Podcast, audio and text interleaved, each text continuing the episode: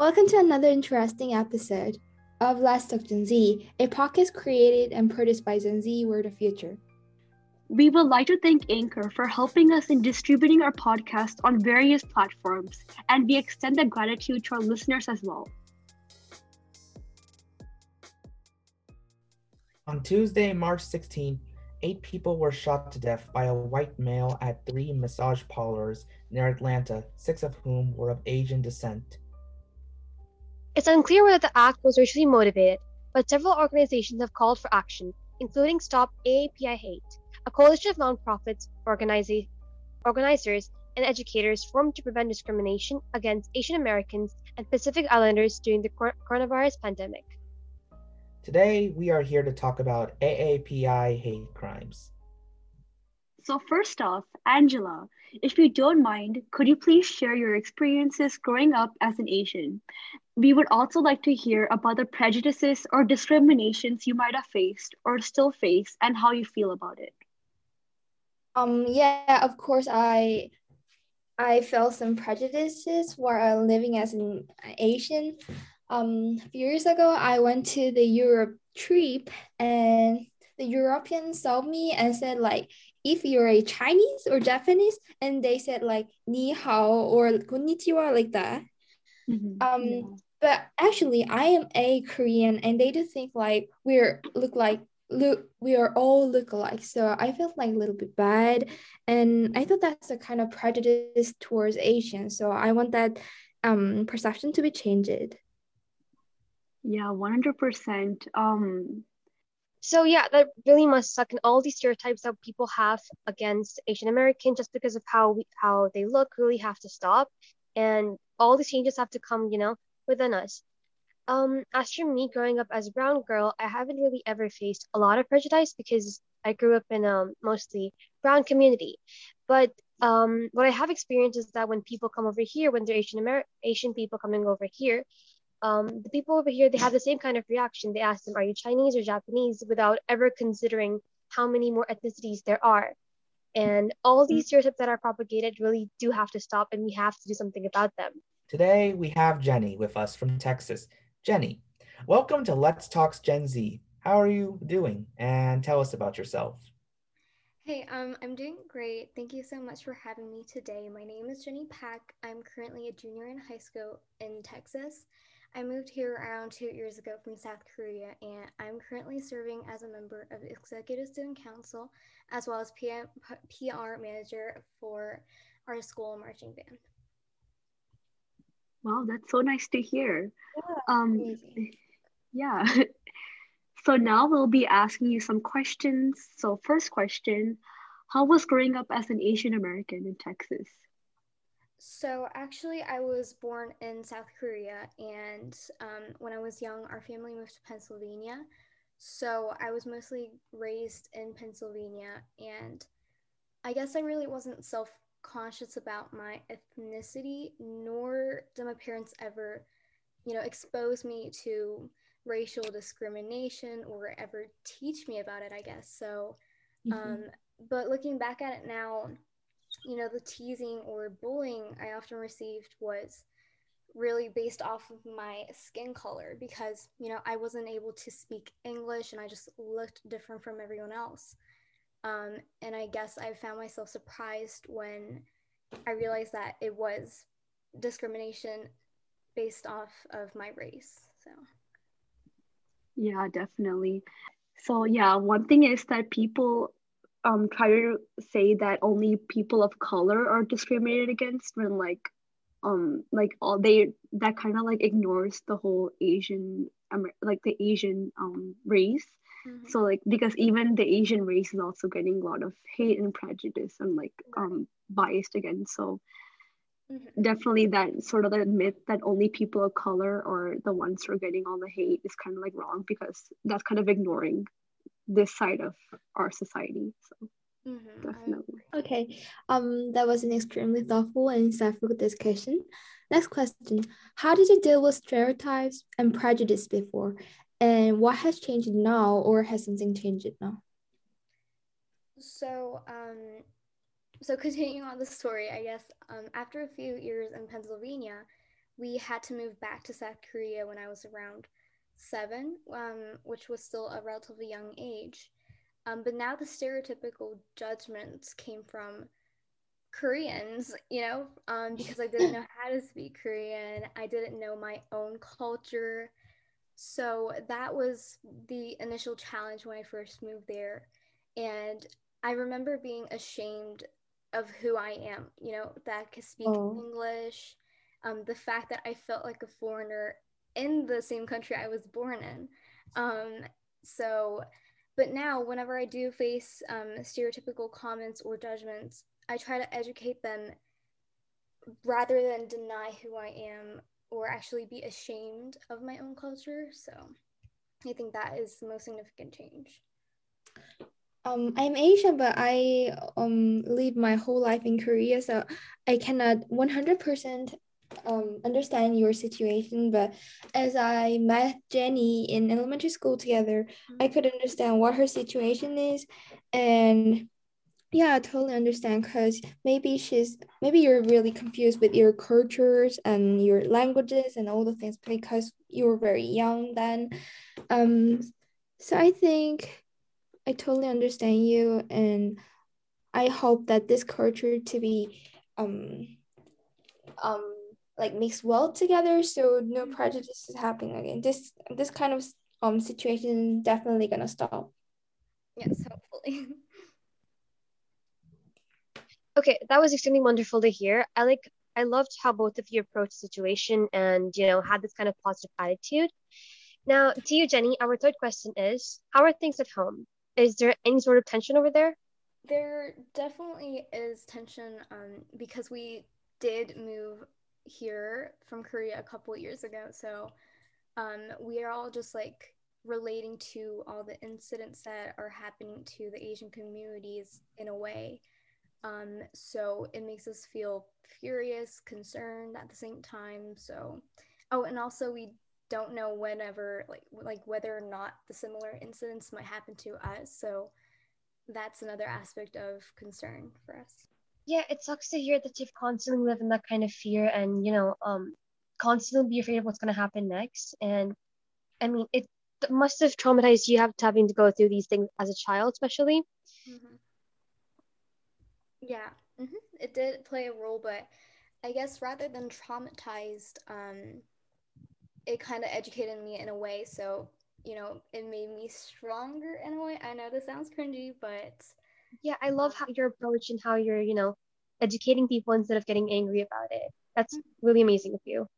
Thank you. That's that's at least very nice to know. So I have to ask, are you angry with people? Are you angry with how the higher authorities in power have handled it all?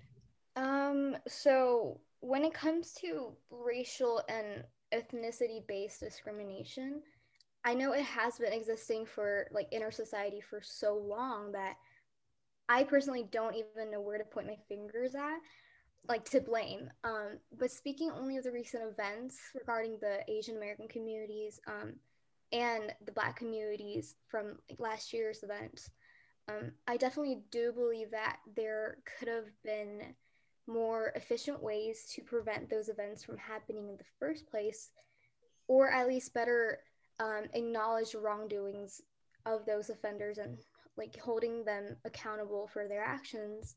Um, but that hasn't always been the case these past few months from what I have saw. Um, Oh, and also, I know this is kind of personal, but seeing so many people enjoy Asian cultures from, you know, K-pop to you know, all those dramas to boba, but then refusing to accept our communities like as ourselves has been really upsetting and furious to witness. But yeah. I mean, that is a very, you know, interesting response. And it is very, you know, important that we acknowledge that this is a very, very, um, no, serious issue and that more people have to be aware of it and that we need to give it the respect and solidarity that it deserves. Yeah, definitely. I completely agree with that. Uh, so, Jenny, since the huge media coverage and the support AAPI communities are getting from around the world, are there changes that you have noticed in behavior people? Uh, that's that's a great question. Um, honestly, my interactions, you know, outside of my family have been pretty limited because I have been virtual for almost a year now. Um, and honestly, on top of that, I know that there's a lot of Asian like population within our city, so I can say that the race-based discrimination has been pretty minimal, like even before all of these events.